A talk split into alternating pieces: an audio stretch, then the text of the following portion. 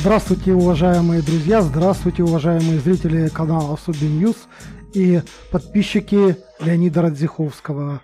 Мы позвонили Леониду Александровичу с целью узнать его мнение о важнейших последних событиях, которые проходили буквально вот сейчас, в эти выходные. И, конечно, хотелось бы начать с очередной акции протеста, которая произошла в Москве с требованием разрешить все-таки честные выборы. И, возможно, теперь эти акции будут традиционными по субботам. Ну, опять все по походило на некоторое избиение младенцев, Леонид Александрович. Силы абсолютно были неравны.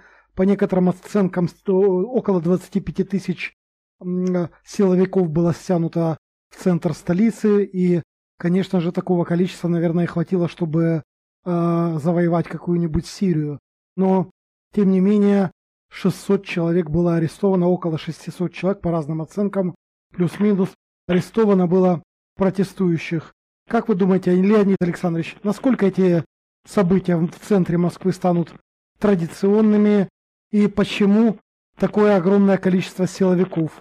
Особенно бояться вроде бы нечего, но решили все это задушить на корню. Как вы думаете, будет продолжение после сегодня или нет? Мы пишем передачу в субботу вечером. Да. Значит, ну давайте я свою точку зрения расскажу. Значит, сначала опять-таки мои личные впечатления, потому что я тоже и сегодня тоже там был. Правда, сегодня моя прогулка была совсем маленькой и совсем неинтересной, в отличие от прогулки неделю назад, потому что ситуация была другая. Значит, рассказываю. К трем часам митинг начинается официально в два, был объявлен. Кстати, это никакой не митинг, поскольку, значит, учли опыт прежних разгонов, то сказали, что это будет не митинг, а гуляние по бульварам. Значит, ну, идея, понятно, рассредоточить тех людей, которые придут, значит, чтобы их нельзя было повинтить в одном месте. По-видимому, вот такая была стратегическая идея у организаторов этого действия. Кстати, кто эти организаторы, опять понять совершенно невозможно, потому что все знаковые фигуры вроде сидят, Навальный сидит, Яшин сидит, как я понимаю. Вот, официальное заявление делала какая-то либертианская партия. Я, к стыду своему, понятия не имею, что это за партия такая, кто эти либертианцы.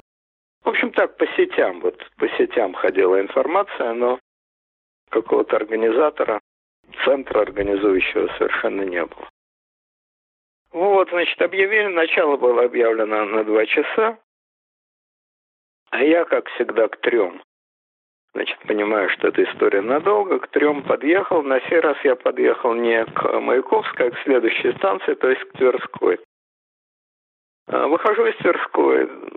Значит, перрон довольно пустой, народу в метро мало, выход свободный, пожалуйста. Выхожу, значит, все перекрыто глухо, совершенно глухо перекрыто. Значит, что перекрыто?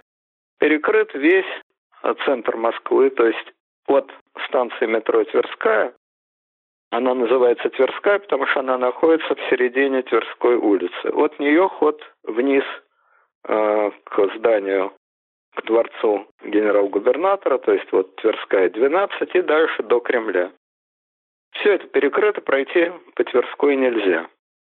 Интересно, как вообще жили в эти часы люди, которые все-таки постоянно там живут, и которым домой, например, надо, которые куда-то ходили. Ну, не знаю, может, паспорта показывали. Непонятно. Короче говоря, Тверская перекрыта, пройти нельзя. Бульвары тоже перекрыты наглухо. Стоят эти космонавты, значит, опять в шлемах, в полном боевом вооружении. Стоят, значит, там два бульвара, начинается от Пушкинской площади. В одну сторону Страстной бульвар, в другую сторону самый знаменитый в Москве Твербул. Твербул – это краткое название Тверской бульвар. Оба они наглухо закрыты, пройти туда невозможно. Вот. А по тротуару, пожалуйста, по тротуару вдоль этих бульваров гуляйте сколько хотите, ходите сколько хотите, но бульвары закрыты наглухо. Я, честно сказать, так и не понял, как все-таки люди пробивались на эти самые бульвары, потому что, ну, перекрыто все. Просто перекрыто. Вот, собственно говоря, это и все, что мне удалось увидеть, потому что ходить по, по тротуару в мои планы не входило. Людей было на тротуарах, так сказать, митингующих или протестующих, или как хотите назовите. На мой глаз было очень мало, ну, несопоставимо меньше, чем неделю назад. Вот, а толочь мостовую мне не хотелось, тем более погода была неважнецкая, я ушел по своим делам. У меня в центре были кое-какие дела.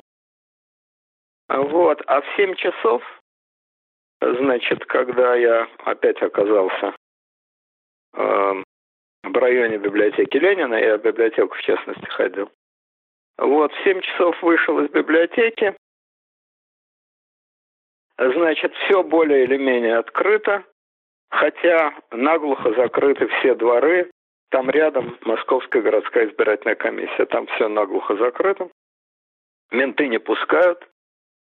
Большая толпа ментов почему-то стояла на Воздвиженке, то есть рядом с библиотекой Ленина, хотя ни одного вообще протестующего там не было, но там стоял отряд довольно крупный этих космонавтов, причем э, менты почти все с открытыми лицами, а те, которые стояли на Воздвиженке, почему-то были в этих зловещих черных полумасках. Вот дальше по Никитской идти можно было. Никитская – это улица параллельная Тверской. Вот. Идти по ней можно было совершенно свободно в семь часов вечера. Рестораны открыты, народ сидит, но когда я дошел до бульварного кольца, опять Тверской бульвар закрыт, это в семь-то вечера. Вот закрыт наглухо, стоят опять менты, опять все перегородили, ни одного человека на бульваре нет, от кого они его охраняют, защищают, понять невозможно. Вот, а вниз, значит, от, от Тверского бульвара, другие бульвары, там, пожалуйста, гуляйте. А Никитский бульвар, Гоголевский бульвар, там, пожалуйста, открыто. Вот такие, значит, э, мемуары наблюдения с натуры. Теперь, э, что я думаю по поводу этой акции в целом? Значит, я с самого начала должен сказать, что, естественно, мне кажется, уже, что это вполне естественно, кстати, цифра самоочевидно. Возросла, цифра возросла, восемьсот двадцать восемь задержанных. Ну, я не знаю, где они наскребли этих задержанных, потому что, еще раз повторяю, на глазок, ну, я видел малую часть, значит, малую часть. Там было очень мало людей. Значит, если они на прошлом митинге задержали где-то примерно тысячу триста, а было там пятнадцать-двадцать тысяч, то есть каждого где-то десятого, то на сей раз, значит, похоже, они мели просто всех подряд. Ну, не всех подряд, но каждого второго, каждого третьего. Это какой-то невероятно высокий процент задержания. Потому что мне кажется, я, кстати, не только своими глазами видел, я смотрел а в интернете потом, что было мало людей. Ну, не восемьсот человек, но полторы тысячи, ну, две тысячи. Значит, задержали где-то каждого третьего, скажем так. Вот, значит, что я могу сказать? Здесь есть несколько аспектов. Есть аспект моральный, есть аспект политический. Ну, давайте вот хотя бы на этих двух аспектах остановимся. Значит, с моральной точки зрения, по-моему, здесь все предельно очевидно, самоочевидно, и даже странно, что тут есть какие-то споры. А они есть. Они есть, поэтому я об этом говорю. Но мне кажется, что нормальный человек... нехороший, не э, имеющий никаких политических взглядов, э, совершенно равнодушный к политике, и к Навальному, и к Путину, и к оппозиции, и не к оппозиции, но просто обычный психически нормальный человек. Если он видит, что сильный бьет слабого, то, по-моему, очевидно, что его симпатии на стороне слабого, а не на стороне сильного. Это не обязательно, что он бросится с кулаками его отбивать, или она будет кричать, или что-то делать. Это совершенно другой вопрос. Но человеческие симпатии, если при вас здоровенный амбал, да еще и весь обвешанный какими-то идиотскими железками, тащит, бьет, крутит какого-то несчастного очкарика, хипстера, ну, на чьей стороне будут ваши симпатии? Но если вы обычный, нормальный, средний человек, то, по-моему, здесь не очень понятно, что, собственно говоря, можно обсуждать. Оказывается, нет, очень даже можно. Значит, накануне этого митинга большое количество граждан России, в частности, представителей творческой проституции. Вот, представители творческой проституции написали много блогов, например, на «Эхе Москвы», в которых они объясняли, что виновата жертва. У них не нашлось ни одного слова осуждения для тех, кто бьет, но нашлось очень много слов осуждения для тех, кого бьют. Это было бы смешно. Вот в пьесе Фонвизина «Недоросль», там, значит, этот Недоросль, Митрофанушка, говорит, что вот, маменька, мне приснилось во сне, что вы бьете папеньку, и мне стало жалко. Его грозная мамаша с недовольством говорит: кого жалко, папеньку? Да нет, говорит, не папеньку, а вас, маменька, что вы устали бить папеньку, утомились бить папеньку. Вот, значит, сочувствие представителей творческой интеллигенции, некоторой части этих представителей, было на стороне ОМОНа, бедного ОМОНа, который устал бить этих несчастных хипстеров.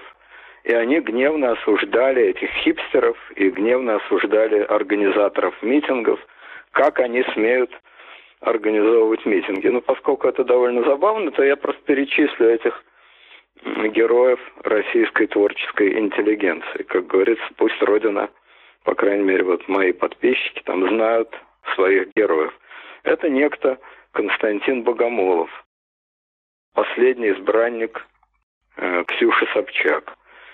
Я рад, что они наконец нашли друг друга. Это действительно достойно и в моральном. Прекрасно смотрится, прекрасно эстетически, прекрасно интеллектуально и прекрасно морально достойная друг друга пара.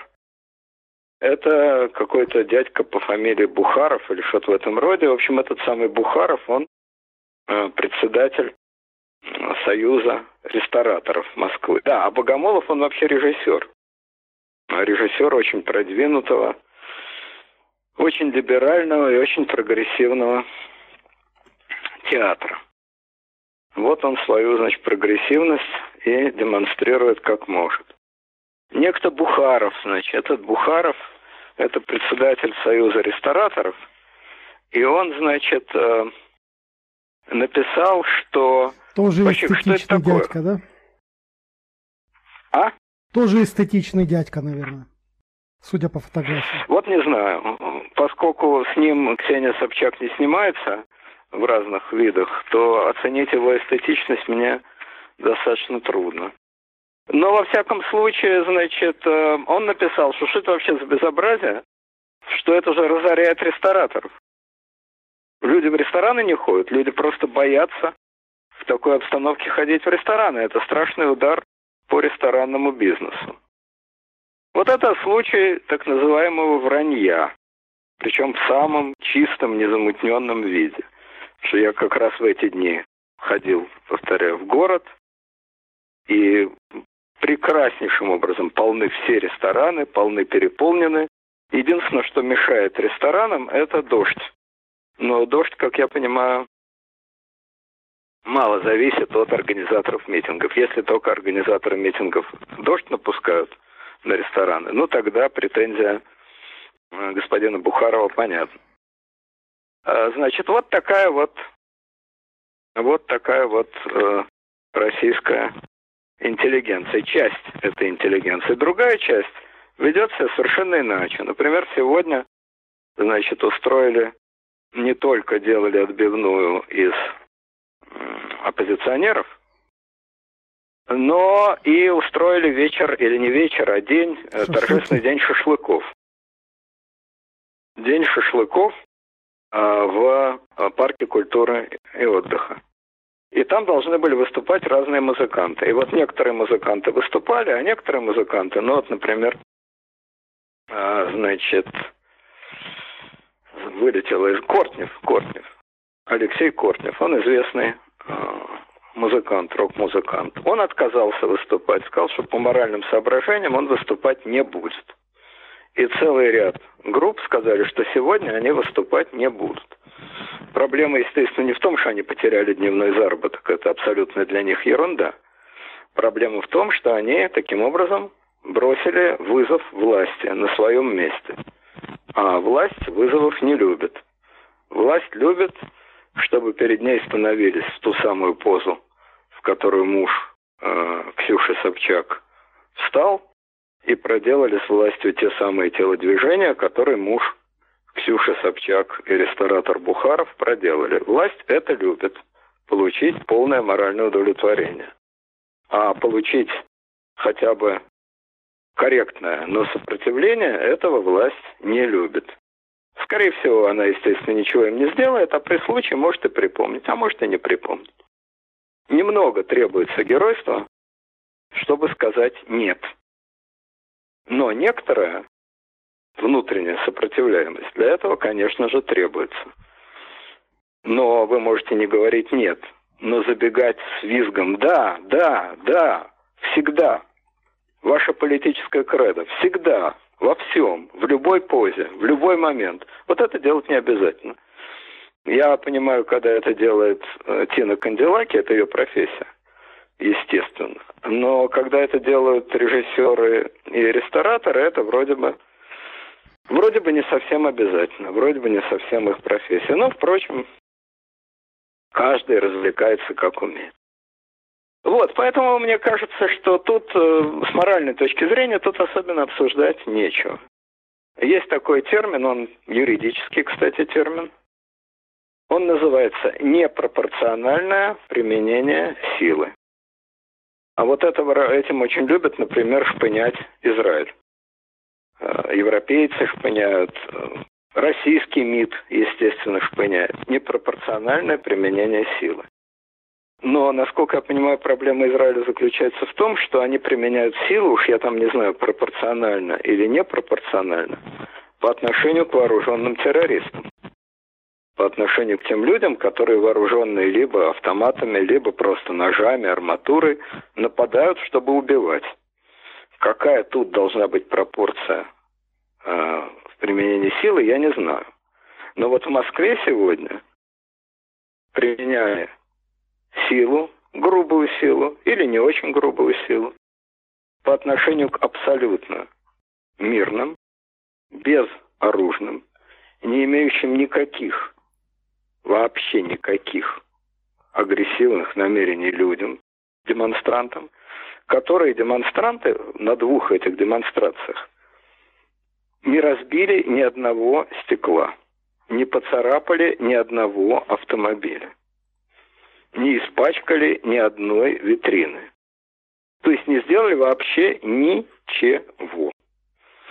И против них вот сегодня из соотношения десять к одному стоят вооруженные в бронежилетах, по-видимому, боясь выстрелов, амбалы, которые хватают этих хипстеров и тащат их в автозак.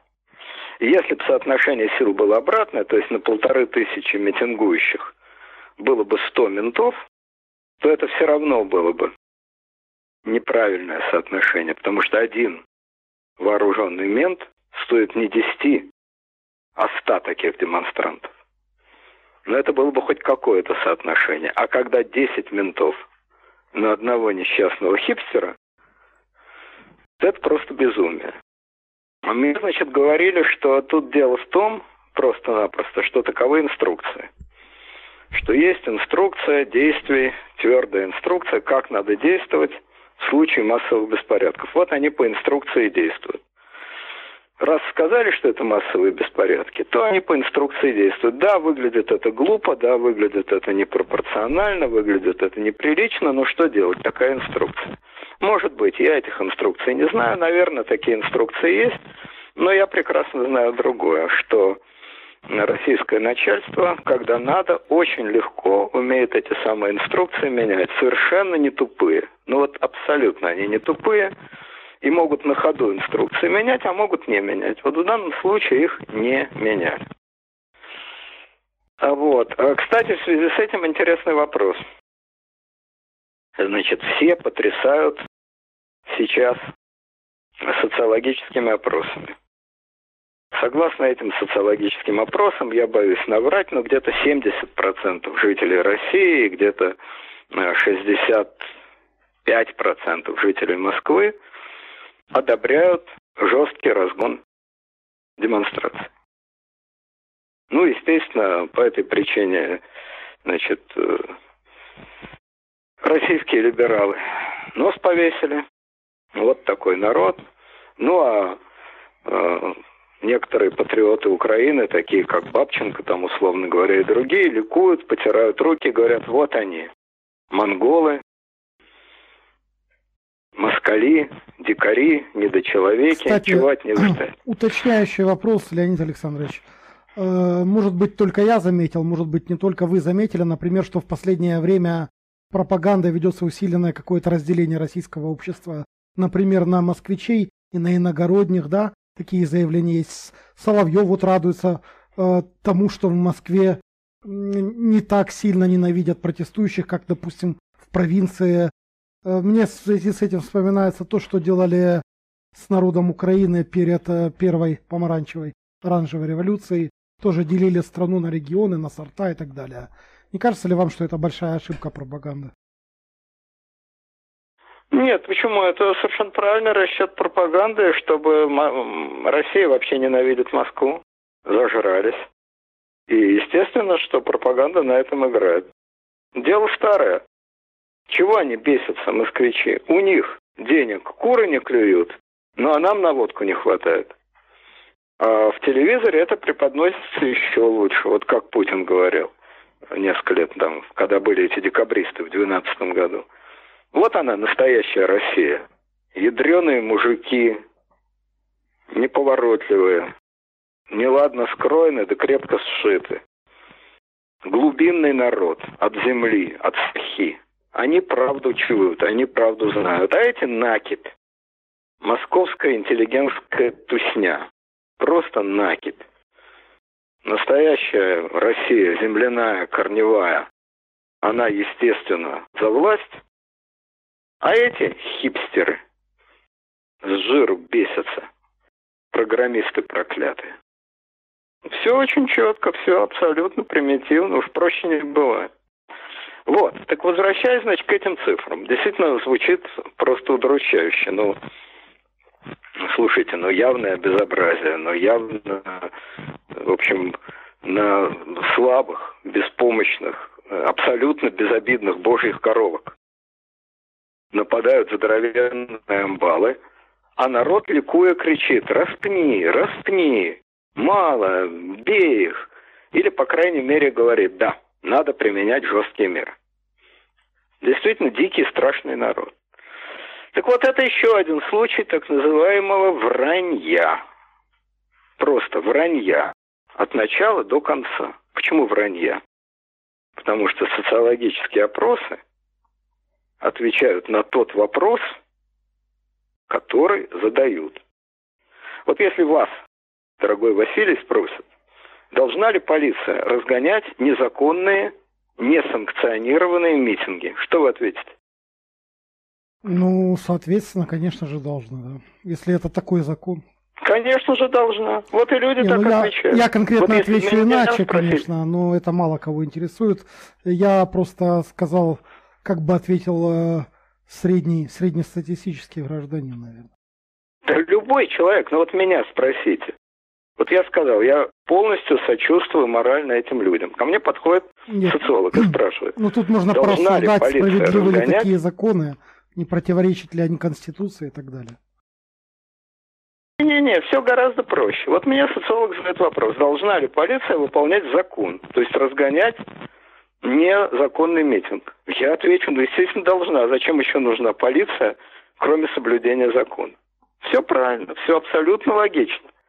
А вот если зададут совсем другой вопрос, абсолютно другой, должна ли полиция? Вооруженная полиция жестко разгонять людей безоружных, которые не совершают никаких насильственных действий, которые никому ничем не угрожают, но которые действительно собрались без административного разрешения мэрии. Должна их полиция жестко разгонять, арестовывать, винтить и так далее. Ответьте, пожалуйста. И я вас уверяю, что этот дикий, страшный монгольско-москальский народ ответит ровно наоборот. Будет всегда те двадцать семь - тридцать процентов, которые скажут «да, должна», но шестьдесят процентов скажут «конечно, нет». Если они никому не угрожают, если они ничего не нарушают, если они безоружны, если они не проявляют никакого насилия, что должна делать полиция? Ну, ограничить, допустим, территорию, по которой они ходят. Ну, следить за порядком. Все. А что она еще может делать? За что нападать на безоружных людей? Нападать надо на тех, кто представляет опасность. Вот и все. Каков вопрос, таков ответ. Социологи задают вопрос, должна ли полиция соблюдать закон, потом радостно потирают руки и говорят, вот видите, народ-то за полицию, а народ не за полицию. Народ отвечает на тот вопрос, который ему задали. Между прочим, это относится и к другому. Немножко я в сторону отойду вопросу, о котором сейчас тоже много трещат, и все, значит, поражены. Что-то там пятьдесят или шестьдесят или семьдесят процентов жителей России ответили на вопрос. Я не помню сколько, вот боюсь наврать, нет, по-моему, пятьдесят. Вроде, да, пятьдесят один, кажется, пятьдесят пять, не помню, в общем, больше половины. Больше половины жителей России сказали, что они хотят, чтобы Путин после двадцать четвёртого года остался президентом. А двадцать девять, кажется, процентов сказали, что не хотят. Правильно. Так они думают, так они ответили. А задайте им другой вопрос. Скажите, а вы хотели бы, чтобы к двадцать четвёртому году в стране появился политик, который может на равных конкурировать с Путиным? Или не хотели бы? Или хотели бы, чтобы Путин оставался по-прежнему одним единственным политиком? Что вы по этому поводу думаете? Я вас уверяю, что девяносто процентов населения страны ответит, конечно, мы хотели бы, чтобы к двадцать четвёртому году появился политик, который может на равных конкурировать с Путиным. Это не значит, что они все проголосуют за этого политика и против Путина, но это значит, что их достало единое, неделимое, абсолютно внеконкурентная фигура Путина. Ну ладно, это так в сторону. Вот, итак, с моральной точки зрения вопросов, по-моему, тут нет. А вот с политической точки зрения вопросы есть. Я сочувствую не только тем рядовым участникам митингов, которые, значит, вышли. Я сочувствую организаторам, потому что организаторы не отсиживаются. Организаторов тоже винтят, да, им, их не убивают, ничего страшного им не делают, но сидеть в кутузке удовольствие ниже среднего. А Навального вот там вроде траванули, не траванули, но, в общем, не очень хорошо с ним обошлись. Ну и другие тоже. И так по-человечески эти люди вызывают сочувствие. Но политически, а они ведь политики, эти люди никакого сочувствия не вызывают. У меня. Они вызывают, ну, в самом мягком варианте, в самом таком, знаете, парламентском варианте большое недоумение. А в более жестком варианте большое презрение. Что ж такое на самом деле? Без единого внятного лозунга, без всякой цели, без малейшей попытки организации, без малейшей попытки что-либо, кому-либо объяснить. Просто так. Ну, хорошо. Если это просто такая игра, для многих ребят, там же участвуют только молодые ребята, для многих молодых ребят это просто игра. Странная, конечно, игра. Игра в кошки-мышки. Я буду мышкой, а вы поиграйте со мной, будьте, пожалуйста, кошкой. Вот такая игра. Предлагаю вам игру. Вы кошка, я мышка. Давайте поиграем в сада-маза. Я маза, вы сада. Условия игры такие. Я к вам подхожу, а вы меня бьете. Я еще раз подхожу, а вы еще раз меня бьете. Я третий раз подхожу, а вы мне руки выламываете и бросаете меня в автозак. Весело, весело, и вам весело, и мне весело. Я понимаю, что для многих это действительно игра. И я, так сказать, могу понять людей, которые играют, движуха, игра, развлекуха. Да, довольно странная, еще раз повторяю, садомаза игра, но у людей бывают разные причуды. Но это с точки зрения молодых ребят, у них там такие корпоративные, значит, движения, развлечения. Но вы же, так сказать, политики. Вы же, так сказать, оппозиция. Что же вы делаете, что же вы хотите добиться? У вас же должны быть, так сказать, политические цели. Ну, понятно, с выборами в городскую думу, выборами в кавычках, все понятно. Никого из вас никуда не допустили, все, точка. Допустили только за хорошее поведение. Допустят, еще не допустили, но вот как я и говорил в прошлый раз, это было достаточно очевидно, теперь это совсем очевидно. За хорошее поведение допустят Яблоко, допустят Митрохина. Ну, хорошее поведение, он двадцать лет сидел в городской думе, никому не мешал, абсолютно ни в какие дела не влезал, что-то там шумел, шумел, а что шумел, сам не знал. Он и сейчас, он и Яблоко, они в стороне стоят, шумно осуждают вообще Путина, ничего плохого не говорят про Собянина, то есть правила знают, свое дело знают. Но вы же, Яшин, Соболь, другие, вы же, так сказать, оппозиция, в отличие от Яблока, непримиримая, внесистемная. Это какие цели вы перед собой, политические цели ставите?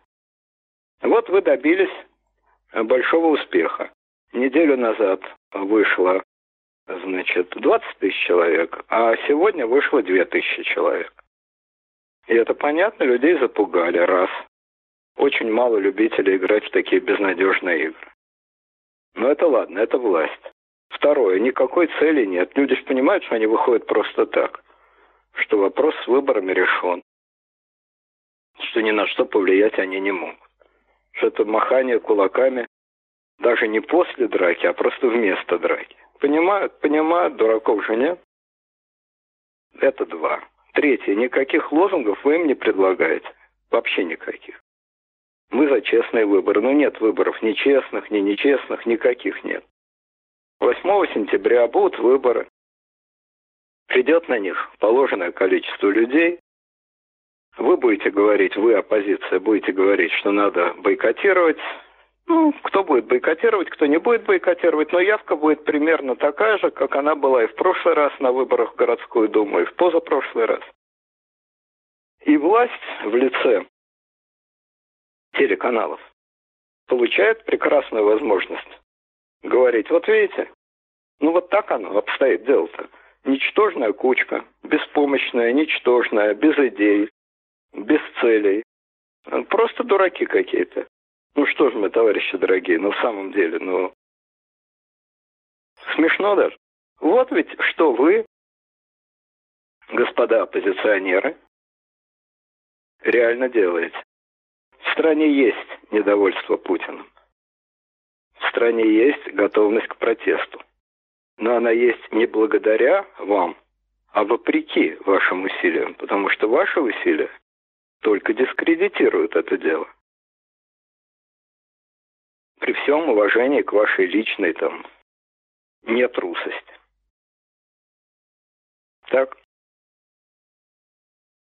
Между тем, не надо быть семи пядей во лбу, чтобы на месте этой самой оппозиции, вместо беспомощного писка, мы здесь власть, допустите, и вообще спор по процедурным вопросам, по процедурным вопросам, которые в России мало кого волнуют. Ничего не стоит вместо этого предложить людям, москвичам, темы совершенно реальные, которые, конечно, восстания тоже не вызовут, но которые всколыхнули бы в десять раз большее количество людей. Всколыхнули бы, потому что это очевидная правда. О чем я говорю? Ну, о простейших вещах, которые все москвичи знают. Я об этом говорил в прошлый раз, вот повторю. В городе творится полный беспредел. Полный беспредел. на улицу, в буквальном смысле слова, на улицу выбрасывают огромные деньги, делают ненужные, ненужные, неудобные, безумно дорогие работы, например, устанавливают эти самые бордюры. Мэр какой-то бордюмер просто. Вот этот бордюмер, значит, он устанавливает эти ненужные бордюры. Стоит это миллиарды, десятки миллиардов. Это с одной стороны. С другой стороны, надо отдать ему должное. Навальный, компания Навального публикует информацию очень интересную о том, кто конкретно и каким образом ворует в руководстве московской мэрии. Вот последняя информация вышла буквально там два или три дня назад. Я забыл фамилию этой женщины, но это ничего не стоит, кому интересно, посмотреть в интернете. Значит, это заместитель мэра, причем по неслучайному стечению обстоятельств. Это та заместитель мэра, которая отвечает как раз за выборы и тому подобные вещи. Навальный подробно рассказывает, сколько миллиардов рублей она украла у города, каким образом эти деньги она перекачала в фирму своей сестры и своего зятя. Все это конкретно, с картинкой, с рисунком, со всеми делами. Вы считаете, что москвичей это волнует меньше, чем процедурный вопрос о том, кого регистрируют, кого нет? Нет, москвичей это волнует гораздо больше. Если вы предлагаете москвичам простые лозунги, вот как в фильме «Берегись автомобиля». С варьем, допустим, надо бороться. Собянин. Воровать нехорошо. Ты согласен? Знак вопроса. Это даже не оскорбление мэру. Но вот действительно вы, господин Собянин, согласны, что воровать нехорошо? Согласны. И протестующие согласны. Воровать не надо. Вместо бордюров увеличьте социальное пособие. И так далее. Понимаете, вот это темы, которые реально могут зацепить не полторы, не две тысячи хипстеров, которые хотят поразвлечься, потусоваться, выразить свой протест при этом, ради бога. Но темы, которые задевают узкий круг людей. А это темы, которые задевают гораздо более широкий круг людей. Ведь что такое российская власть, конкретно на примере города Москвы? Значит, тратятся огромные, безумные деньги. Это десятки, может быть, сотни миллиардов рублей. Совершенно официально из бюджета города. Тратятся на вещи, которые подавляющему большинству москвичей совершенно не нужны, или уж, по крайней мере, нужны в сто двадцать пятую очередь. Одновременно мы узнаем конкретно, с именами, с цифрами, имена, пароли, явки, кто и сколько денег крадет в самом руководстве мэрии. И третье, завершающее звено – не пускать и бить тех людей, которые выступают против этого воровства. Вот и все. Ведь это так просто. Воровать, прикрывать, бить. Все. Как называется это в целом? В целом это называется О П Г. Аббревиатура, которая не нуждается в расшифровке. Угу. Вот о чем надо говорить москвичам. И не только москвичам. И это не просто болтовня, это конкретные вещи. Совсем конкретные. Тратьте деньги не на бордюры, а на социальные пособия. На больницы. На бесплатный проезд. Не только для пенсионеров. Вот что интересно людям.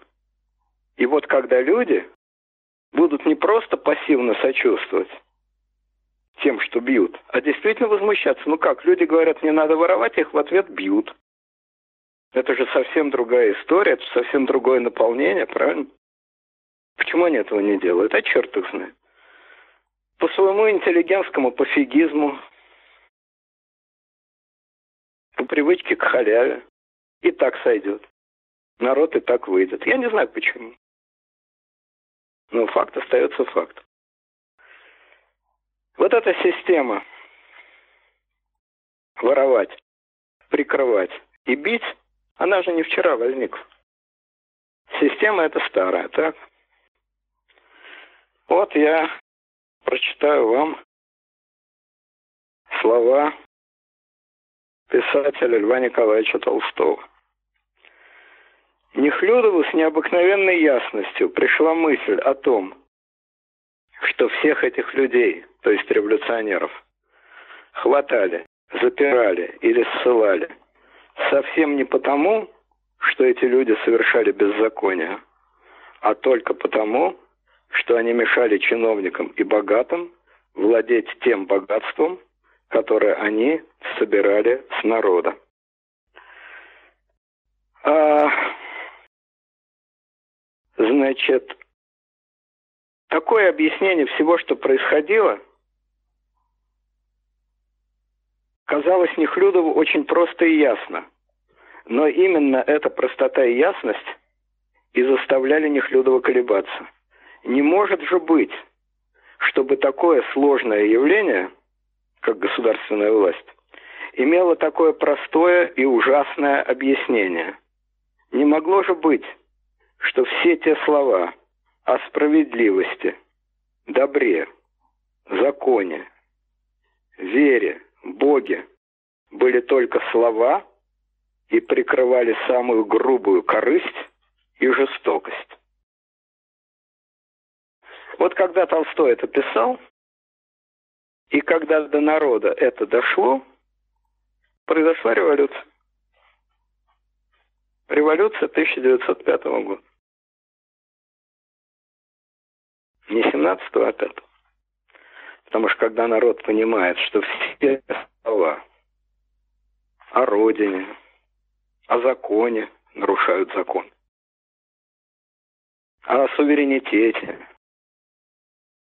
о внешних врагах. Это просто ложь. Самая обыкновенная, самая простая ложь. И единственная цель этой простой лжи – прикрывать самую грубую корысть, причем воровскую корысть. В царское время этого было гораздо меньше, сейчас этого гораздо больше. Прикрывать самую грубую, самую откровенную воровскую корысть. Вот когда люди это понимают, им становится очень неприятно. Это не значит, что они в революцию пойдут. Но это значит, что им становится очень дискомфортно, очень неприятно. Потому что неприятно жить и знать, что ты живешь вот при такой власти, под такой властью, что ты терпила под О П Г. Это очень неприятно. И вместо того, чтобы говорить об этом,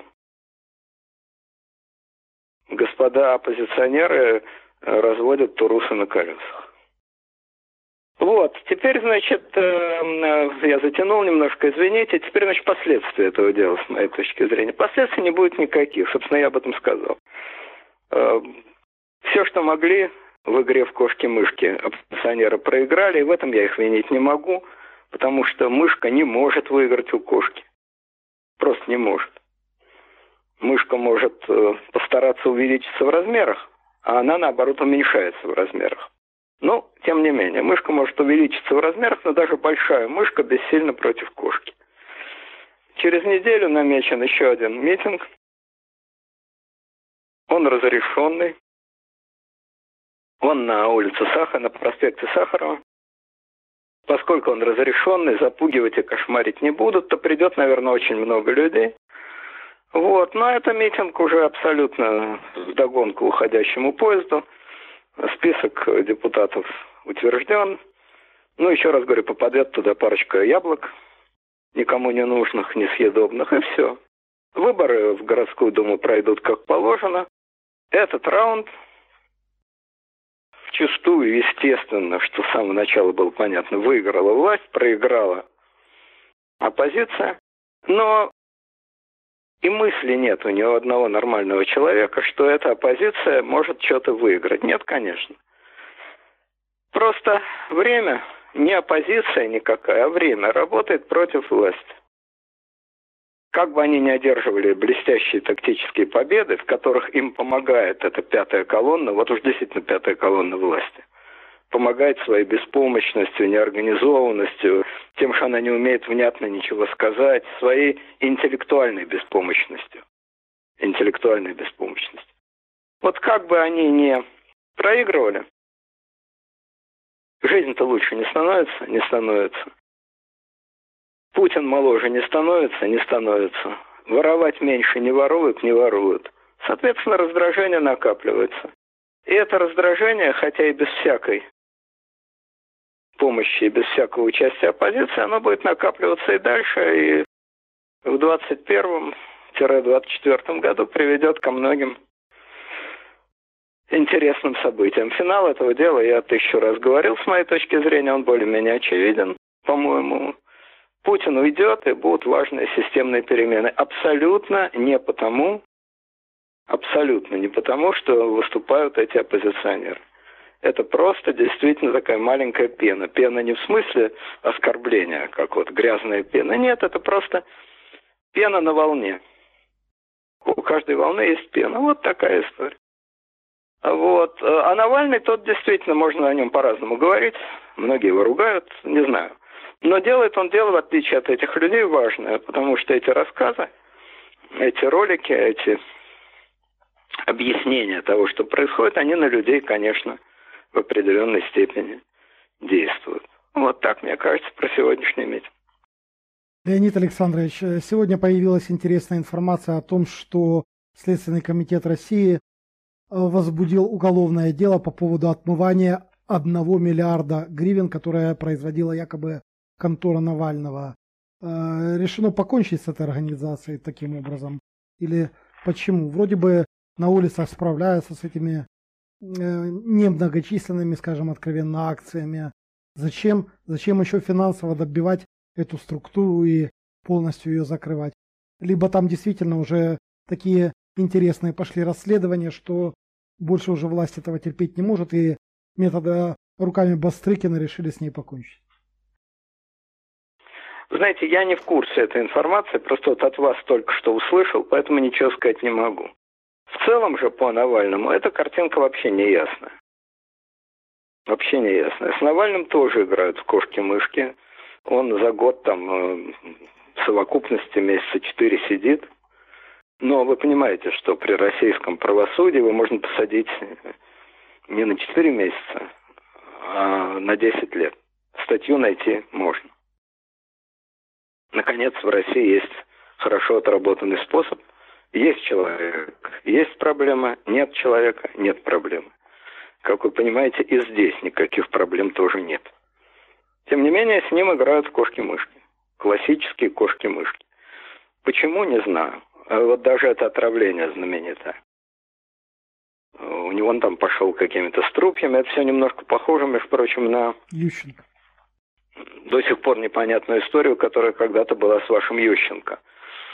Такой был красавец, гладкий такой. Вдруг его траванули, не траванули, но что-то у него кожа испортилась. До сих пор непонятно, кто, что, чего. Вот. Ну уж Навального-то хотят травануть, это ж не Скрипаль, это ж не Англия все-таки. Ну убили и убили, ну что там, мало что ли убили за это время. Однако же этого не делают. Я не знаю почему.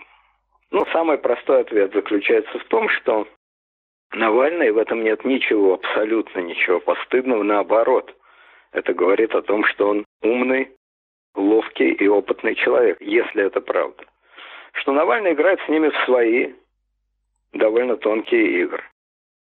Что он заключает альянсы с одними против других, потом с другими против одних, что он сливает то одного, то другого. Кстати сказать, то, что, как говорят люди Навального, они информацию добывают по-честному из интернета, это, конечно, очень сомнительно. Я думаю, что информацию они получают и получают от каких-то российских чиновников, а потом уже как, это все оформляется как, как из извините, интернета. Как и очень сомнительно, что они могут, что их квадрокоптеры могут летать над дачами Медведева и других бонс. Чего могут? Что их квадрокоптеры могут летать над дачами Медведева, например. Да, конечно. Нет, ну ясно, что кто-то ему информацию сливает. Это понятно. Но это опять-таки, я говорю еще раз, это не, не, говорит о нем не то, что неплохо, а наоборот очень хорошо. Очень хорошо. Потому что хорош тот политик, который занимается политикой.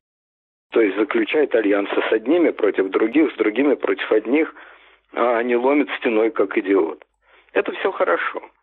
Игра это, конечно, на грани фола. Всегда есть шанс, что эта игра надоест, и кто-то тебя просто смахнет с доски. Вот, не знаю, что там сейчас, вот новое какое-то дело, какой он там миллиард отмыл, что значит отмыл, как он его отмыл, это я еще раз повторяю, только что от вас услыхал. Вот, может быть, может быть, решили его закрыть всерьез и надолго, лет на десять. Но я думаю, что на десять его не закроют, максимум, если его и посадят, то максимум он будет сидеть пять лет, потому что через пять лет, с моей точки зрения, все в России капитально изменится. Будет Навальный проводить расследование, не будет Навальный проводить расследование. Причина тут не в его расследованиях, хотя, в отличие от а, просто болтунов э, хипстеров, он действительно старается раскачивать более глубоко. Старается копать более глубоко и раскачивать более глубоко. Ну, э, вот да. Такое мое мнение о Навальном. Действительно, были такие сообщения, не целый день приходили, особенно ближе к вечеру. Вот я цитирую, например, «Радио Свобода». Следственным комитетом России возбуждено уголовное дело против Фонда борьбы с коррупцией Алексея Навального. Прямая цитата далее идет: «О совершении финансовых операций с денежными средствами, заведомо приобретенными другими лицами преступным путем». Сумма фигурирует около одного миллиарда рублей.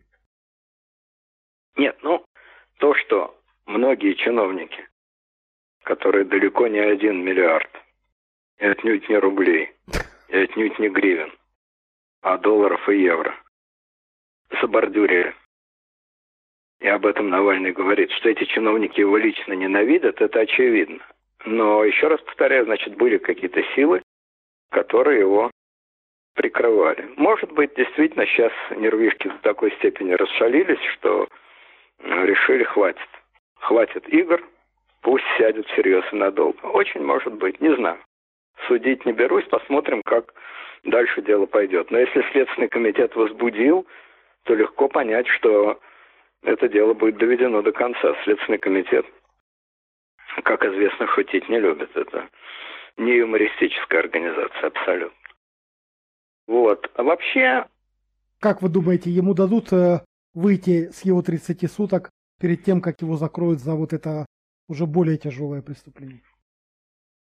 Ну, это гадать совершенно бесполезно. Абсолютно непонятно, о чем конкретно идет речь, как это все будет выглядеть. Я знаю, что всегда у них формально все... Законы, они все формальные законы, инструкции они соблюдают. Так же, как вот я говорю, что эти... космонавты с дубинками формально действуют по инструкции. Об этом замечательно раз навсегда сказал Ленин. Формально, правильно, по существу издевательство. Это у нас прекрасно умеют делать, этим искусством владеют. Вообще я должен сказать, что вот когда проводят эти опросы социологические, как вы относитесь к Навальному, там туда-сюда, да, люди мало информированные. По телевизору, все-таки телевизору верят, телевизор это главный источник информации, все это так. Но кроме того, кроме всего этого, на власть работает еще один очень важный момент. Человеку, обычному человеку, обычному российскому человеку и обычному человеку в любой, в общем-то, стране, ему неприятно думать вот то, о чем написал Толстой, что за всеми словами власти нет вообще ничего. Просто самая грубая, жестокая корысть и желание властвовать. И больше ничего. Ни Родины, ни Бога, ни интересов народа, ни закона. Что все это пустейшие, ничего не значащие слова. Так человеку думать в глубине души неприятно. Потому что если он так думает, то он попадает в сложное положение. Вот такая власть. А я под ней терпела. Так кто же я? трус, который молча терпит. Да, я трус, я молча терплю. Ну так неприятно про себя думать. А бороться-то нет, просто неприятно, а невозможно. Сумасшедшего уже нет. Поэтому человеку гораздо удобнее думать. Да, конечно, воруют, очевидно. Ну, что говорить. Все видят. Но в чем-то главном, в чем-то очень важном, в чем-то основном все-таки, все-таки правильно. Ну, суверенитет отстаиваем. Ну, от американцев защищаем. Ну, порядок поддерживаем. Ну, что-то же власть делает. Самое главное, она все-таки делает правильно. Пусть э, с ошибками, пусть слишком дорого, но правильно. Это он не власть защищает, это он себя защищает. Это он свое самосознание защищает. Это он свою самоидентификацию защищает. Он не хочет думать, что он человек, абсолютно бессильный терпила, в руках беспощадной О П Г. Так думать слишком неприятно, слишком тяжело. Гораздо приятнее думать, что в чем-то, да, безобразие, воровство, то, сё, пятое, десятое, но в главном, в основном, все-таки, все-таки правильно. Вот так, мне кажется, и... Этот контракт, он есть у любого человека, ну почти у любого человека, отнюдь не только в России, отнюдь не только с российской властью, а почти у любого человека с почти любой властью. Вот у Достоевского такая есть история там. Атеисты рассказывают, что Бога нет. Ну, рассказывают и рассказывают. И вдруг один старый офицер там сидел, слушал, майор. Слушал, слушал, потом встал и говорит, если Бога нет, то какой же после этого майор? И ушел. Правильно. Если центр мировоззрения рушится, государства нет, закона нет, правды нет, то я-то кто после этого? Человек так не думает сознательно такими словами, но он Он свое самоощущение защищает таким образом.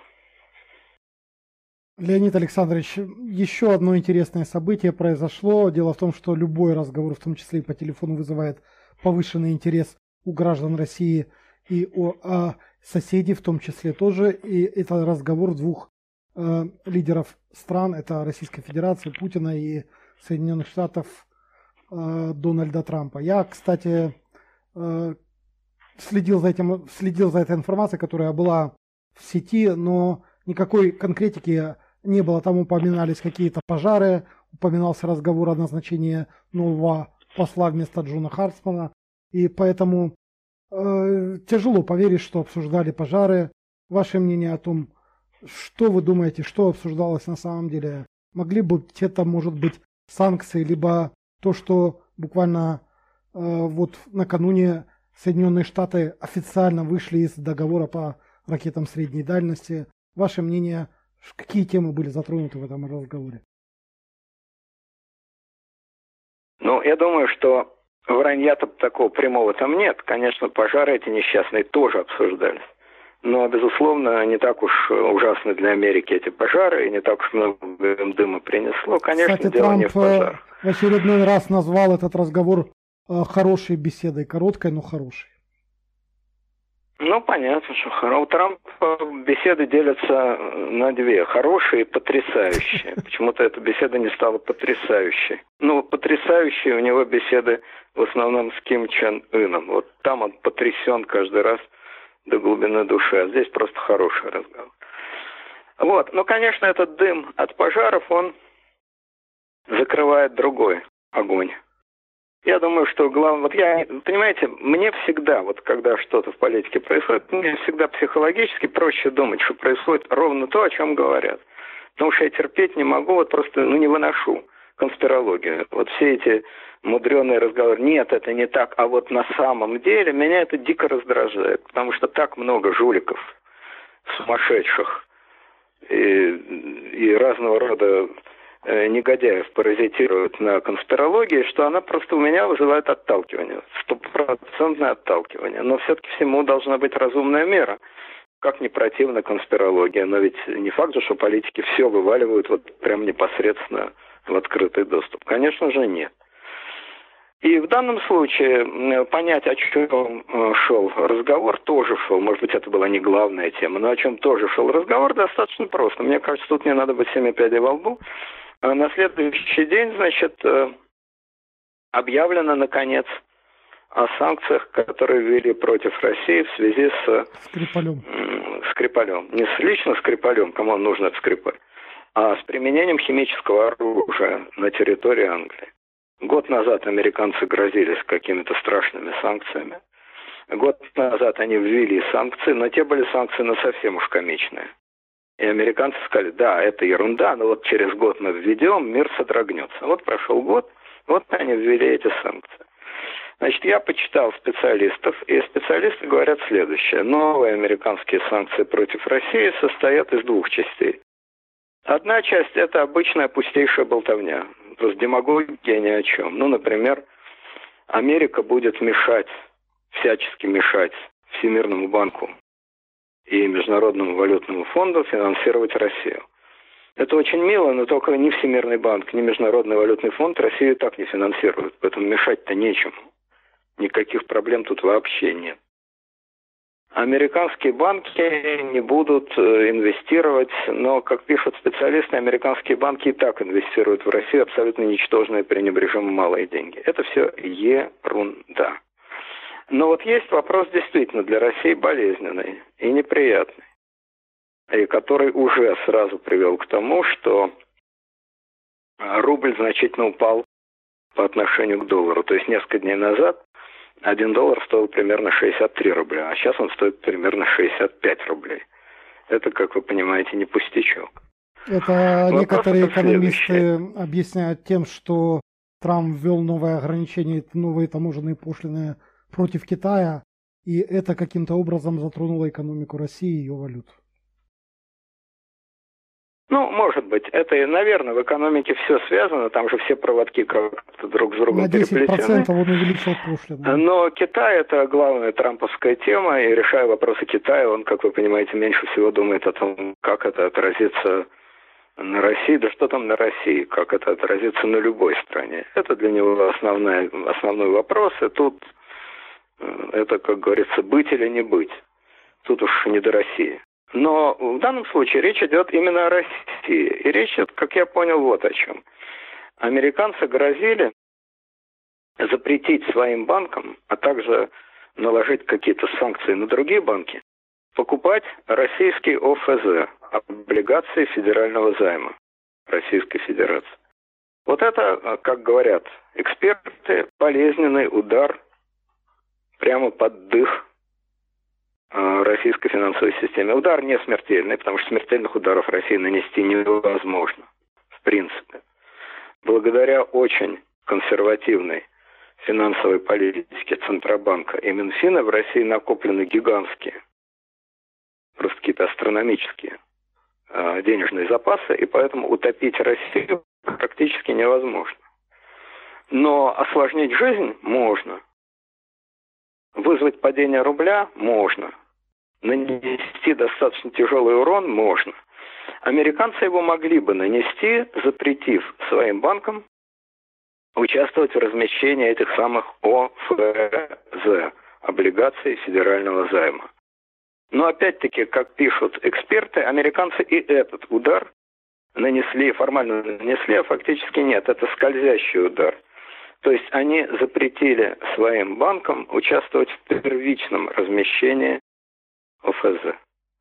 Но никак не запретили им участвовать во вторичных торгах по О Ф З. В общем, это какая-то финансовая хренотень, в которой я не очень, то есть точнее совсем не разбираюсь и могу наговорить глупостей, но общий смысл следующий. Первое. Это достаточно неприятно для России. Реально неприятно. Второе, это, в общем, при всем том, не тяжелый удар. Удар, но не тяжелый.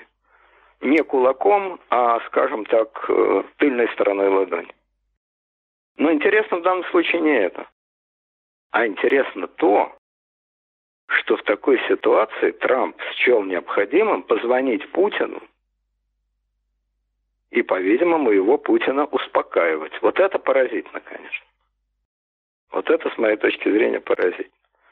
То есть, опять же, понимаете, из ненависти к конспирологии я категорически отметаю все бесконечные конспирологические версии о том, что Трамп агент ка гэ бэ, эф эс бэ, что на него есть компромат, что его запутали в каких-то бизнес-схемах, что он через кого-то получает какие-то деньги и так далее. Я это, ну, не могу в это поверить. Это, как говорится, противоречит картине мира. Тем более, что Мюллер все это довольно тщательно расследовал и, в общем, ни черта не нашел в этом плане. Никакого сговора лично Трампа с Россией он не нашел. Да, там масса жуликов в его штабе, там препятствование правосудию, то все пятое, десятое, но непосредственно сговора, а уж тем более того, что Трамп агент влияния России, таких следов нет. Очень хорошо. Но если так, то как объяснить вот такой факт?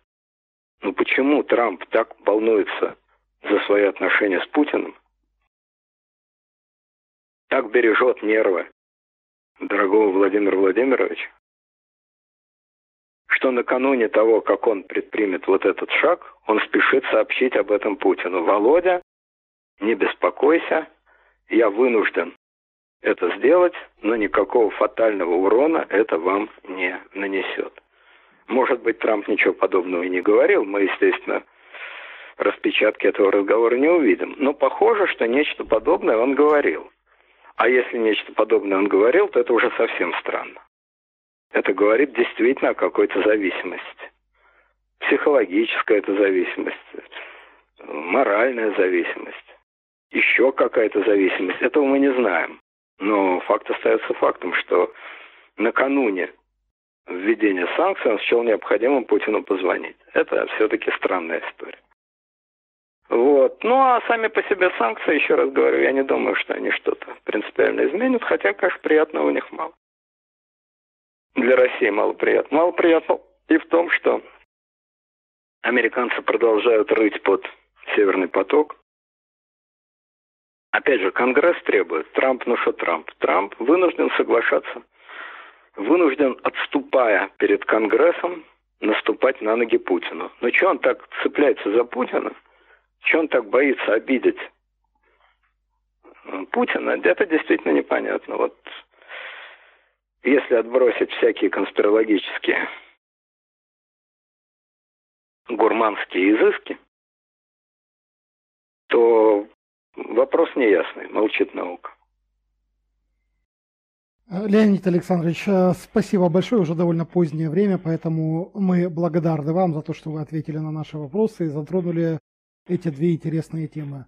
Всего вам доброго и крепкого здоровья. До свидания. Спасибо. Спасибо. Всего. Пока.